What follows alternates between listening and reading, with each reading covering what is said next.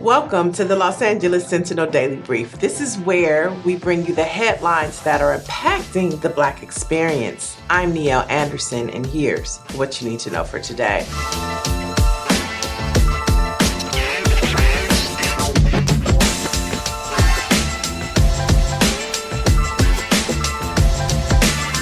There's a huge conversation locally, statewide, and nationally about tobacco products in the African American community. Here in California, Prop 31 was just passed in November, and we're going to have a conversation with Carol McGruder, co chair of the African American Tobacco Control Leadership Council, to talk about what's happening in California and on a national level when we talk about tobacco menthol and African Americans. So you're in Los Angeles. Can you talk to us about why you're here in LA? Well, I'm here in LA because we came down to meet with our new Madam Mayor, Karen Bass, um, on Saturday, myself and the other co chair, Dr. Phillip Gardiner, and Dr. Valerie Yerger, who's our third uh, unofficial co chair. Okay. And uh, Madam Mayor Bass has been standing with us since she was the Speaker of the Assembly and went on to become chair of the Congressional Black Caucus. And so we were enthused that she's here at this time, at this moment, because it's a very exciting time for African Americans and commercial tobacco control in terms of really making some headway to get the deadliest killer of black people off the market once and for all. Can you uh, take a deeper dive into the impact of menthol cigarettes on African Americans? I would love to. So, menthol 80%, 90% of black smokers who smoke smoke a mentholated tobacco product. And that's led some people to mistakenly believe that menthol is part of our culture, that it's part of our community.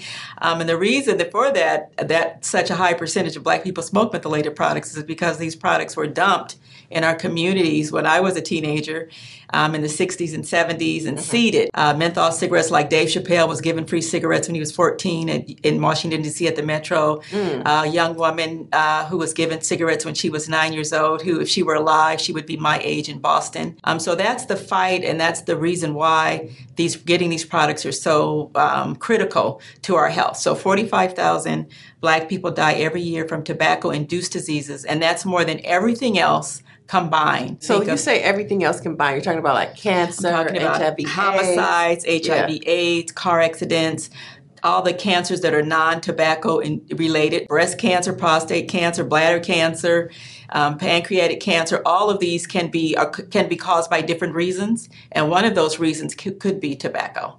And so the council's mission is to totally ban menthol. Our mission is to save the lives of the 45,000 black people who die from tobacco induced diseases every year in this country. And how do you do that? Well, you take those products off the market. So, so we are talking yes, about a ban. We're talking about a ban. And we've been working on that locally. We're California based, but this is a national issue. Mm-hmm. Uh, we've actually sued the FDA. So mm-hmm. people, when you know, people are people are like, well, "Why are you taking our cigarettes off?" So those those were left on. Right. The other other flavored tobacco products were taken off the market when President Barack Obama, we can remember him, signed the Tobacco Control Act in 2009 because of uh, leaders. I, Karen Bass wasn't in Congress then, but there was a, another woman, Donna Christensen, who was a medical doctor, mm-hmm. the representative for the Virgin Islands. So there was an amendment put on the Tobacco Control Act at the behest of the Congressional Black Caucus that charged the FDA to do something about menthol. If we hadn't had that amendment, then probably nothing would have been done because they wouldn't have had the legal requirement mm. to do something. So then in 2009, they began to study, they began to make decisions, but they never acted on them because there's so much political interference and there's so much money on the table with the tobacco industry cartel that they managed to block everything. So we sued them mm-hmm. along with the Action on Smoking and Health with the American Medical Association, okay. which is the, our white doctors, and the National Medical Association, which is our black doctors. Mm-hmm. We're actually co plaintiffs with us mm. with the mm. FDA. And nationally, this to, these products are supposed to come off the market this year in August. But Whoa. we know that we have such gridlock on the federal level. We know that nothing moves, and that's why cities and states have the authority to do certain things, and they need to do those things to protect their people right now. And which brings we'll you to LA. Which brings me to LA. To talk to Mayor Bass. Yes. Now, this conversation is very controversial within the Black community. Yes. Some say with the ban you'll have more situations like what happened to Eric Garner yes. at the store in New York. Yes. And we know that made national headlines. Yes. What's your response to the pushback from the community? I'm talking about organizations like the National Action Network. Yes. Black leaders are it, pastors, some pastors Yes. are pushing Yes. back on this conversation. Yes. What's your response to that? My response to that is that most of the people who who are pushing back receive money from the tobacco industry. Uh-oh. Uh-oh. so you have to follow the money. So we have people, you know, Al Sharpton, who's a champion for our community, who's fought, you know, now he's, everybody wants to talk to Al Sharpton, but there was a time when people didn't, you know, he wasn't getting their respect, but he still takes money from Reynolds American Tobacco, which is Newport Cigarettes.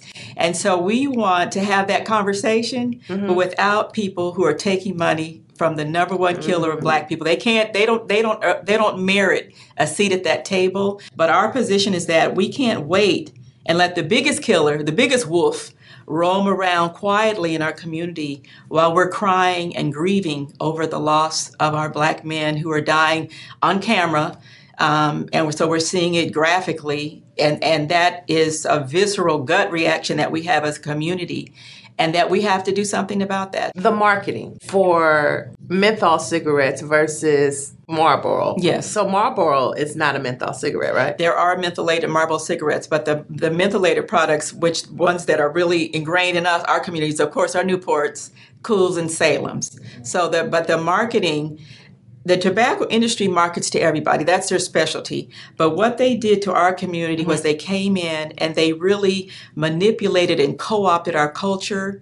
And I met a woman, just ironically, in Cuba who used to do the Coca Cola advertising. So she came, would come behind these tobacco executives who designed the media in the 70s. And those were white people mm-hmm. who were defining what blackness is, what coolness is, what the revolution is, and, and, and turning that around to, to market a deadly product to us that's addictive and that self populates once you get addiction going and get Right. a community norm then it just you know it grows like weeds and so that is that that pernicious marketing. And the criminals are the tobacco companies because they are federally adjudicated racketeers. Mm-hmm. And we have borne the brunt of their mafioso racketeering. We have borne the brunt of that targeting. And the inattention by the public health agencies that are supposed to protect us, which would be the FDA, and that's why we sued them. Right. Um, and so we are working on all levels, and so we need to work on demand and supply. I just want to talk a little bit about Prop 31 Mm-hmm. um, and just talk about what that implies because it just passed on the ballot in. November. Right. So Prop 31 was a proposition, it was a referendum put on the ballot by the tobacco industry cartel after Senate Bill 793 had been passed bipartisan vote. Newsom had signed it. That would have taken effect in June of 2020. So that was voted in. The industry collects signatures, so now that's delayed two more years. So every year of delay is another generation. It's another uh, addicted group of folks who who might not have been that way if we were able to do something about this.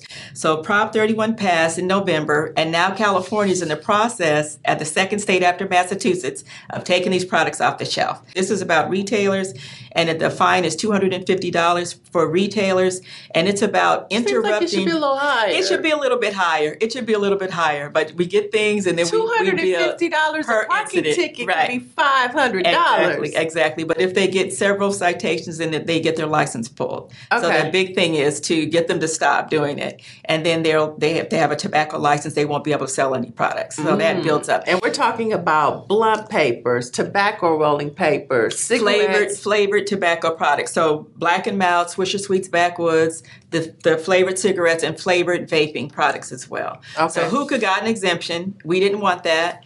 Um, Does hookah have tobacco in it? It does. Oh, it does. And hookah is not good. Hookah is, is not good. People think of it as a less harmful alternative, but it is not. It has its own inherent problems, and we're going to get with hookah. We're gonna get with but hookah right now, we're later. trying to we're trying to get with our people and Okay. save our people first. Okay, so uh, before we let you go, what resources are Yes. available Yes. once you snatch Yes. these products off the street? So we want our community to know that we are here to support each other. We do this for our black smokers, even though they might feel under siege, and that there are tons of resources now. Mm-hmm. So the state has resources. People need to call 800 300 8086, and that you will get a counselor who will walk you through this. There's also kickitca.org. You can for people who want to just get online. And we also have through our African American statewide coordinating center, which the website is amplify.love. We have here in LA actually Dr. Karen Beard, who's heading up our efforts to really put um, quitting smoking in the context of our lives, which okay. has to do with a lot of extra stress, mm-hmm. racism, social determinants of health. So we're tailoring programs for people whatever you get, you can get it how you want it. And so, and that's part of what AATCLC does, and our website is savingblacklives.org, is we are on all different aspects of commercial tobacco control. We are in this, we are leaders of this movement, and we are going to make sure that our people are getting the services that, that they need, that we pull together. People can quit and people can have hell, we can have bright, vibrant, and healthy black communities, and that's what this is about, the big picture. You know what amazes me? That from this conversation, I feel like marijuana is safer than tobacco. In terms of your health? Yeah, uh-huh. in terms of your health. And th- marijuana was used to disenfranchise and lock up so many people of color. Yet white people were able to legalize something that is killing us. It mm-hmm. just gives you something mm-hmm. to think about. It gives you something to think about. It really, it does. really does. But yes. nevertheless, kickitca.org. Thank you so much. Thank you so much. Thank All right. You. And for the latest in black news, you want to head over to lasentinel.net. I'm Niele Anderson, and you have just been debriefed.